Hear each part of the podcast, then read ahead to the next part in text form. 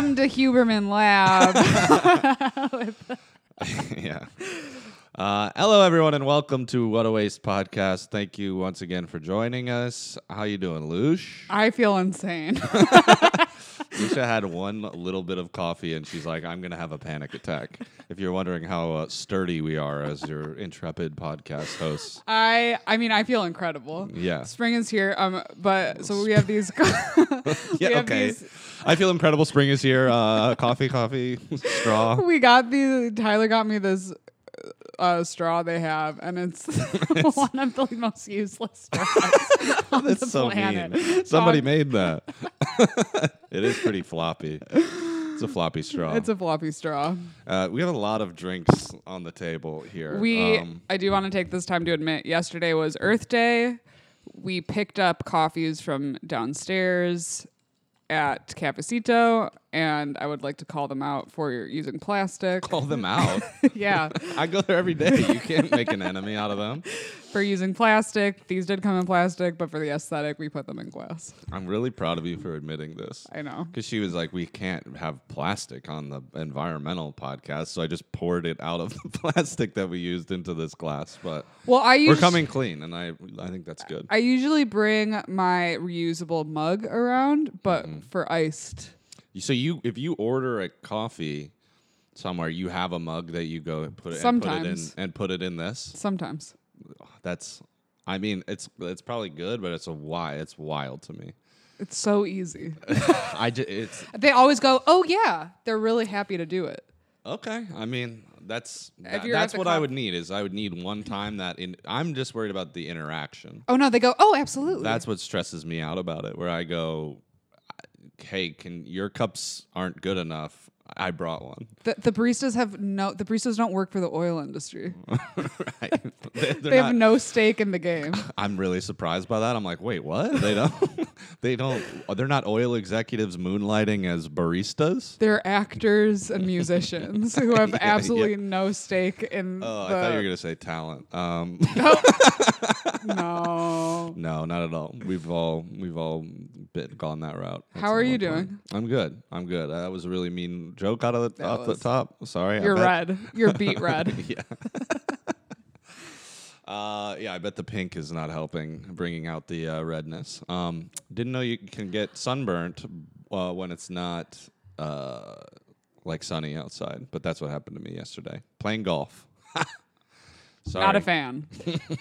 and uh, look, listen back to our old episodes. Um, huge news. Huge I news. was obsessively looking at our anchor statistics, Right. going, how many anchor statistics? statistics. How many? How And many? you know how, what? many it- how many? How many? How many? And you know what it told me? What's that? It's our one year anniversary of the podcast. Oh wow! Thanks for joining us for a year, everybody. Thanks for joining us.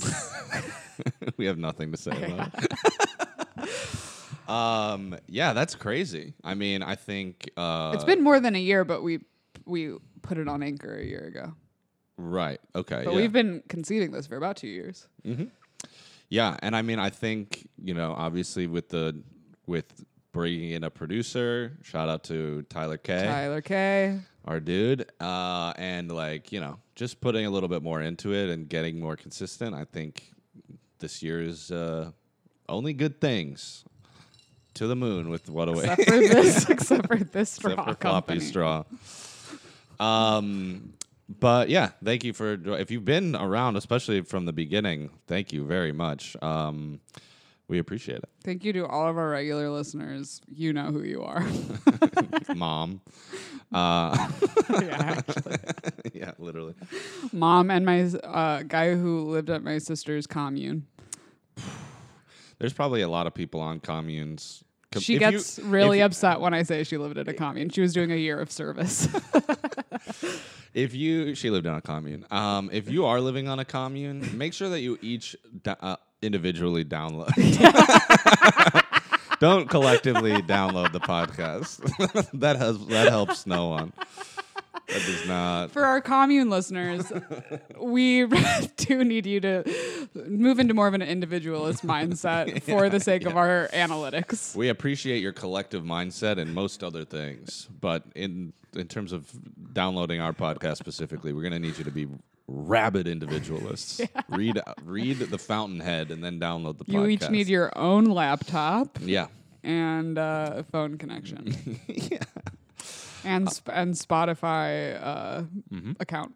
Sorry. Sorry. Um, but yeah, for real, if you have listened for a whole year, I mean, thank you very much. Uh, we appreciate it and keep uh, sharing it with people. Anybody that you think might like it, anybody that you think might not like it too. Good. uh, All press is good press. you Yeah. know?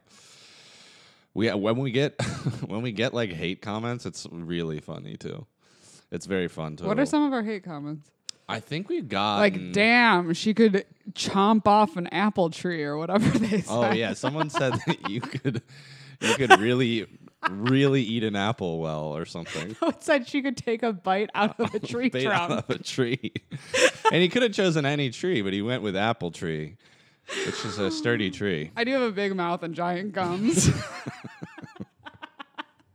That could also, if we were in morning radio and not podcasting, that would be our, our names. My caricature is like this Big big. Mouth and Giant Gums. This is making me nervous. Welcome to Big Mouth and Giant Gums in the morning. NPR, shout out. Um, all right, are you ready for this? I am. I'm excited to see what our uh, topic is today. We are talking about whale oil and the switch, how the switch from whale oil to petroleum can teach us about our current energy transition. Okay. Wow. I didn't think we would ever be. I mean, talking about whales. I, I They're never huge. thought. Save the whales. Yeah. Okay. Huge. Okay. My last name is Whalen, and I wanted to start out by saying I feel very connected to whales. I had a dream the other night that I saw Oh a God. giant whale, and in the dream, I looked up. I was like, "Oh, I'm gonna look up whale symbolism," and Google said, "Never forgive." What? It said never forgive. That's what whales mean. No, and no, not at all. If you actually look up whale symbolism, it's like the unconscious dream world, hope and hope and Oh. and just in my dream. Wow. That's never forgive. they didn't even say that after 9/11. They just said don't forget. They still were like, well, we could forgive at some point after we ravaged two other unaffiliated countries. Yeah, Um, all right. Well, so whale oil. yeah. I, let's steamroll past that. yeah. They got about as much coverage on the podcast as it did on the actual news. Yeah. Um, so I know a little, only a little bit about whale oil. I watched a crazy show about whaling. Like, um, did you? It was uh, Colin Farrell was playing like this guy on a whale ship, whaling ship, and it was a fucking brutal uh, show. Like just them hunting a whale, like back in the like I don't know, late 1800, early 1900s or something, and it looked like a brutal, brutal life. well, that's actually where I got the idea for this episode because I was reading this book about colonialism in Hawaii, and a big part. Of course, you were. Yep, and Other people are reading like the Hunger Games and shit. and Lucia's like, "How did we take over Hawaii?" well, it was really fascinating um, Uh-huh. because I didn't know anything about it. And so missionaries went from the East Coast to Hawaii to basically make it to you know th- shove Christianity down their throats and ruin Hawaiian culture. Right. And at the same time, so they were making it super Puritan. And at the same time, uh, whaling ships would stop in Hawaii to Okay. uh, to take a break basically. And then so and and like destroy it was a very yin and yang it's really funny to listen to the history because it was very yin and yang where like the puritans were literally like stop having sex no drinking. And then the whaling ships would come in and they were like listen we've been on this goddamn ship. We're having sex with your native people Yeah, yeah, and yeah. we're drinking as much as we want. Um and but it so it talked about it, it briefly mentioned that there was like a theory for a while or the narrative around whaling oil was that the whale whaling was such a huge industry. Um, it was the most whale oil was america's most desired oil in the 19th century that we were way overfishing oil uh, whales. And whale populations were getting depleted. And then uh, petroleum was discovered as Mm. a new source of energy. And so there was this narrative for a while that the petroleum industry actually saved whales. And I was like, whoa, I had never heard that. So yeah, that's conflicting. it, very conflicting. And we're going to debunk that. So right, right. So whaling, what whale oil rather, what it was used as a fuel sort, like. Mm-hmm. But was it also just like lubricant, like the way Yeah. that like you know there's petroleum jelly and then there's like the gas in your car? yeah, it So was used for like kinda thing? everything. Yeah. Okay. Which I really, I didn't really know. Mm. It was used for like everything. It was used as a lubricant. It was used for lamps. It Mm-hmm. was Yeah, that's the one I remember as like lamp oil because it like didn't smell Mm-hmm. and it did and it burned like long or something. Well, and I sort of forgot that like Save the Whales was a huge campaign for a really long time and the Save the Whales was like as big as uh for Greenpeace was like as big as, you know, the polar bear sim uh, imagery. Right, right. And right. now we don't really talk about whales that much, but it was a huge campaign for the environmental movement for a long time. yeah. Um, okay, so commercial whaling was banned in 1986. However, Japan, Norway, and Iceland have killed nearly 40,000 large whales since then. God. Yeah. Just to think that there are forty thousand that there were, were forty thousand whales. That just seems like so fucking many. giant, giant creatures. So crazy. Over 100,000 dolphins, small whales, and porpoises are also killed in various countries each year. Um, whales roam throughout all of the world's oceans, communicating with complex and mysterious sounds. They're huge. The blue whale can reach lengths of more than 100 feet and weigh up to 200 tons, as much as 33 elephants. it's crazy. That's huge. So insane. Um, despite living in the water, whales breathe air, and like humans, they are warm blooded mammals who nurse their young, and a thick layer of fat called blubber insulates them from cold ocean waters. And that's what they were like harvesting. Yeah. Like I don't even think they really ate the meat. Like well, whale meat is definitely eaten in, I like, I know in, um, like Eskimo Mm-hmm. and indigenous cultures, I know whale oil or whale meat is a Mm-hmm. food source. Yeah, yeah, yeah. But I don't, I think in terms of like commercial whaling, it's probably not used as much. Right, right, right. Yeah, I mean, I remember hearing about the like I listened to some podcasts a long time ago, so I don't really remember it that well, but like about yeah, the the life of these people on these ships like while whaling and they were just like up to their eh, like waists in whale oil all the time and like there's just like slippery decks everywhere. Well, so um, so uh, Herman Melville described being on a whaling yes, ship right, right, right. um, of course. in uh, what was that? Moby Dick. Moby Dick. you can't remember the most famous book of all time? Okay. I read it in college and don't remember. I, ne- I never read it. So but also I heard that like I, I I've I've heard that it's a really boring book and that's why I've never like it wasn't assigned to me in high school or anything. Yeah. And I've never read it by myself because everybody says it's like a real slog and that that was supposed to my door just creaked. There's a fucking ghost in here.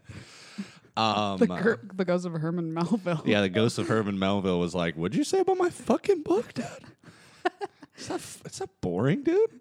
But apparently, it's supposed to be sort of a slog, like the life of someone that was on one of these ships. You know, it's like Oh. supposed to give you that that feeling too.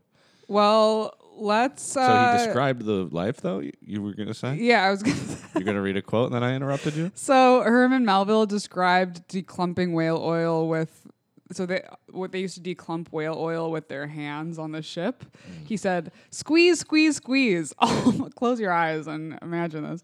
Squeeze, squeeze, squeeze all the morning long. I squeeze that. I squeezed that This sperm. is also this sounds like my dirty talk. well, keep going. I squeezed. squeeze, squeeze, squeeze all the morning long. I really don't want to have to say this out loud.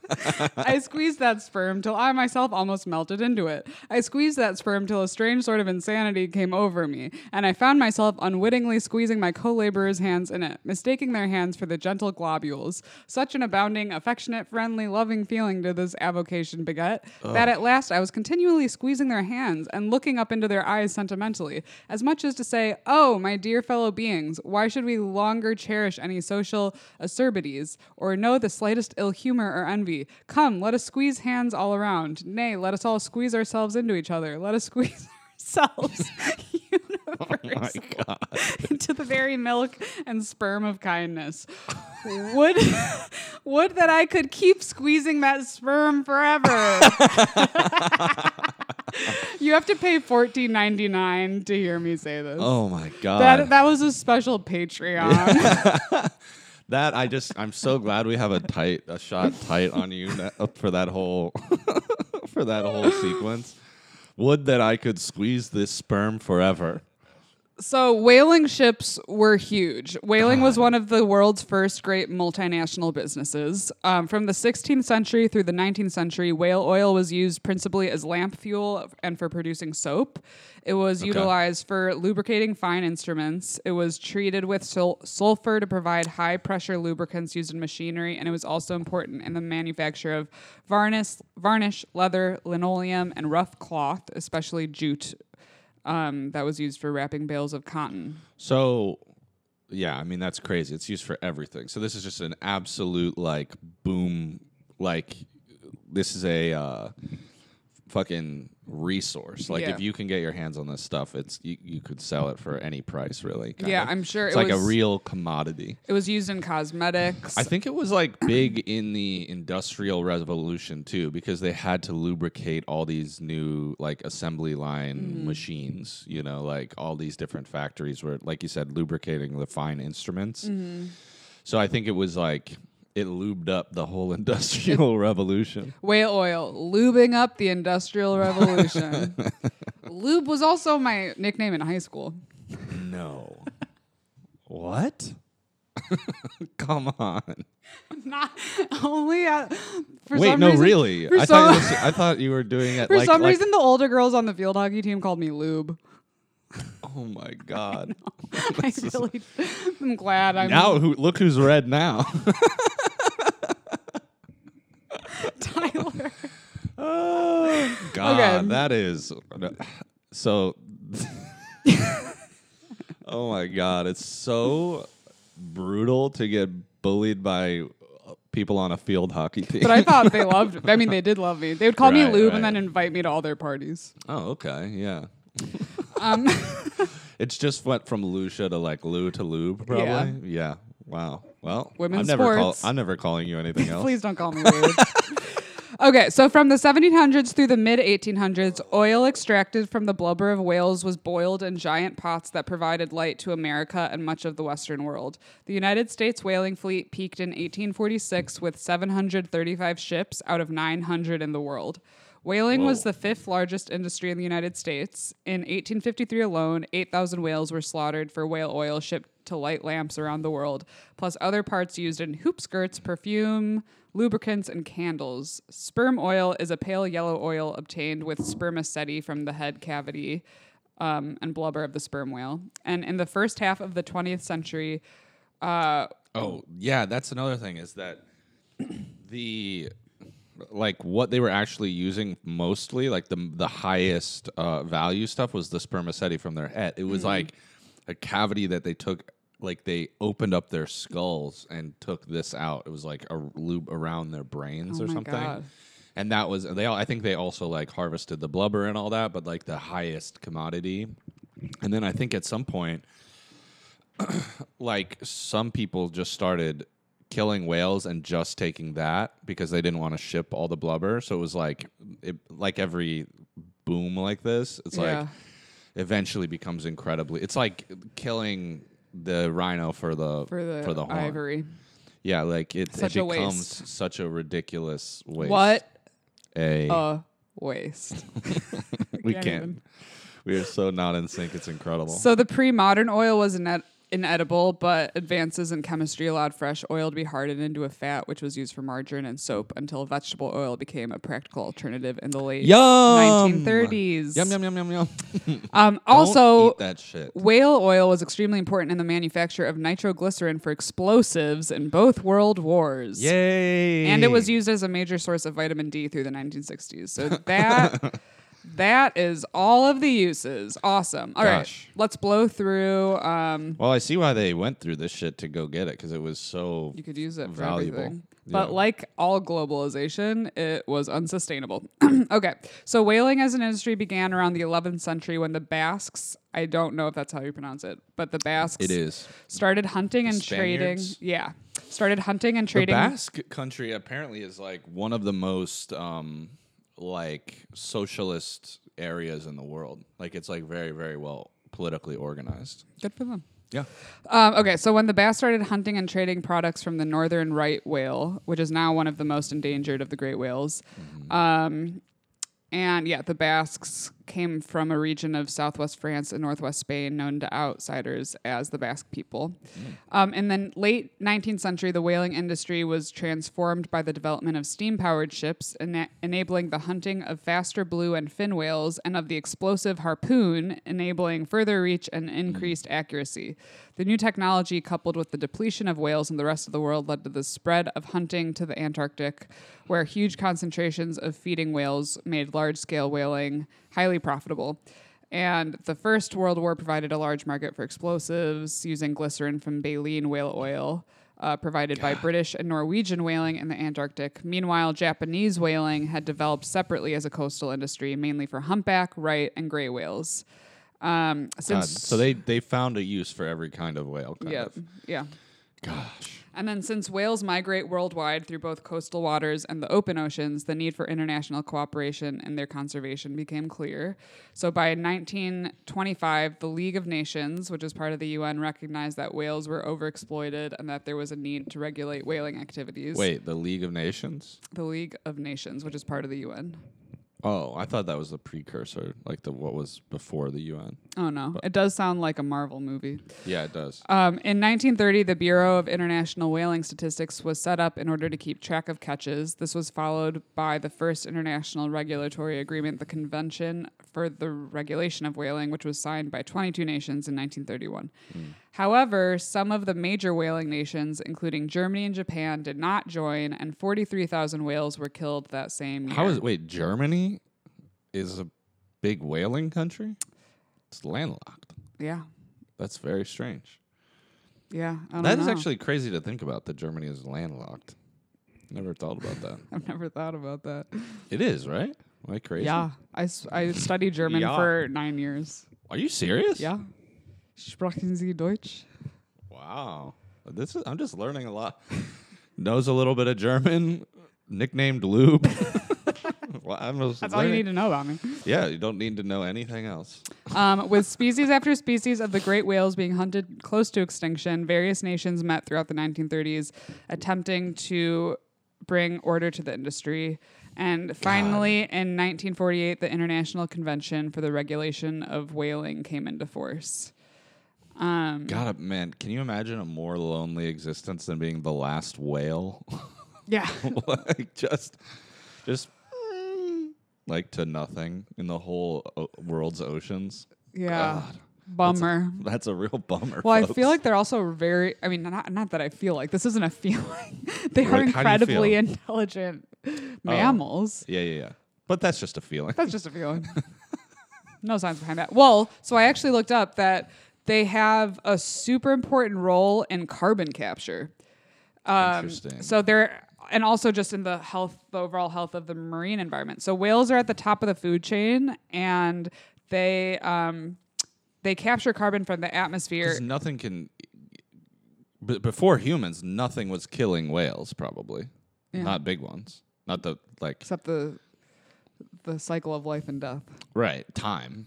But So- like no no like a shark isn't gonna kill a whale. Like Yeah. maybe a baby whale, but like not a. Like I've never thought about that. Like they don't have any predators because they're just so fucking big. Yeah. so That's they were naturally sequestering carbon like way more. Um, What? Yeah. And how is that? need- how is that? So each great whale sequesters an estimated 33 tons of carbon dioxide on average. Um, Whales accumulate carbon in their bodies during their long lives, um, and then they act as carbon vaults, vaults by sinking to the bottom of the ocean when they die.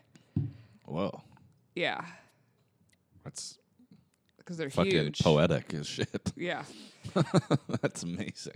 Um, and of course, we're fucking that up. Six out of the 13 great whale species are classified as endangered or vulnerable, even after decades of protection. And an estimated minimum of 300,000 whales and dolphins are killed each year as a result of fisheries bycatch. Three hundred thousand? Yeah. That's fucking crazy.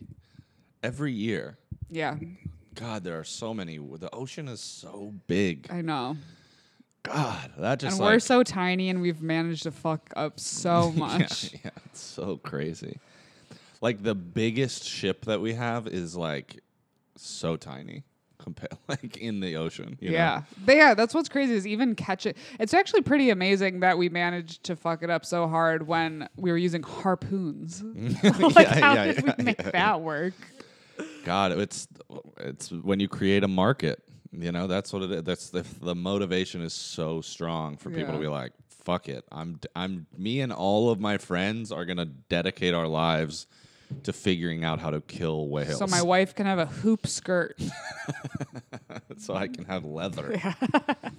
Um, over 1,000 whales a year are killed for such commercial purposes or for commercial purposes. The blue whale, the largest animal ever known to have existed, was almost exterminated in the 20th century due to commercial whaling. Um, the United States and other international whaling commission member countries have tried for years to persuade Iceland, Japan, and Norway to end their whaling, as it undermines the effectiveness of the commission's commercial whaling ban. However, in 2019, Yeah, they're like, but they're like, well, you aren't committing to any other any climate change shit. like, Yeah. that's like we're trying to get them to be good guys on this one issue, and then we're the bad guys on a lot. we're like shit. whales. yeah, Um, J- in, Silly. 19, in 2019, Japan chose to walk away from the IWC and now conducts commercial whaling in its own territorial waters outside of any international controls. Hmm. Brutal. brutal. Um, okay, so what is the connection between whale populations and switching to petroleum? So this is from the New York Times. Mm-hmm. Whales near, near whales n- near North America were becoming s- were becoming scarce, and the birth of the American petroleum industry in 1859 in Pennsylvania allowed kerosene to supplant whale oil before the electric light replaced both of them, and oil found other uses. So by 1861, whaling was in such decline that the federal government bought 38 old whaling ships, loaded them with stones, and sunk them in Charleston Harbor in what turned out to be an unsuccessful attempt to blockade the Confederate port. Um, Wow. Eric J. Dolin, who's the author of Leviathan, The History of Whaling in America, said the message for today was that one era's irreplaceable energy source could be the next one's relic, like whaling. Big oil is ripe to be replaced by something newer, cleaner, more appropriate for its moment. Ooh. Okay. So there's a There's hope. yeah. That's like um, like the argument of that um, uh, that book, The New Abolitionism, where it was like like they were talking about like the argument of that book. If I am, I could be incorrect, but was I think that like you know climate change seems like such an incredibly and like moving away from fossil fuels seems like such an like non-starter. It seems so mm-hmm. insane. But slavery was the literally the engine of the world economy at one point, and everyone was like, you know, it just it's gone. So, like in some places, it's still in some places, Yeah. but it's like moving away from it was possible. I mean, it took a lot, obviously, but it's like, look, that this is, and that's kind of like what this is saying is like, someone in that time would have been like, there's no way we'll ever not use whale oil. Yeah. You know, and now we're like, we'll never, we'll never not use fossil fuels. And it's like, there's something else can replace this. You got to have a bigger imagination than that. yeah, yeah. Um, he has a very nice quote. He said, similar to what you just said, what you think you can't live with. Wait, what you What- think you can't live without today, tomorrow can become just a memory. That's what mm-hmm. happened with whale oil, and eventually it's going to happen sounds, to. A- that also sounds like he's going through a breakup. it's very transferable. Yeah, he's like he's just on the other side of healing from a breakup. He's saying, Poor Eric J. Dolin. poor, poor Eric. So he said, What you think you can't live without today, tomorrow can become just a memory. That's what happened with whale oil, and eventually it's going to happen to oil, but you don't just turn off one switch and flip on a new one. It's the hmm. product of a long, wrenching process that I hope leads us to a more sustainable path than the one we're on now. and so he he did he write his book with that in mind, or like his whaling book? Because he he was the one that wrote the Leviathan, right? You Yeah. said? I mean, have you read? You haven't read the book. I haven't read it, obviously, but. Okay, call me out for not. no, I'm just I'm wondering if if that is like the premise of the book and that's why he was like wanted to write about whale oil We or have if he yeah we should I mean look hey I'm sure he would have loved to do our podcast. yeah at some point we can get these kind of guests I'm Yeah. sure Manifestation. hey Dolly get over here Sorry. Okay, so okay, so this is what I originally uh, was focused on when I started writing this: the whale oil myth. Um, so, which is the idea that petroleum oil and the free market saved the whales. Um, whales had come under a serious threat of extinction by 1860, and petroleum did fuel most lamps in the latter 19th century. Um, the cost of whale oil had risen as we killed off whales. It was also expensive for the average person, and only the wealthy could afford it by the end of the Civil War. So, Right. actually, whale oil wasn't.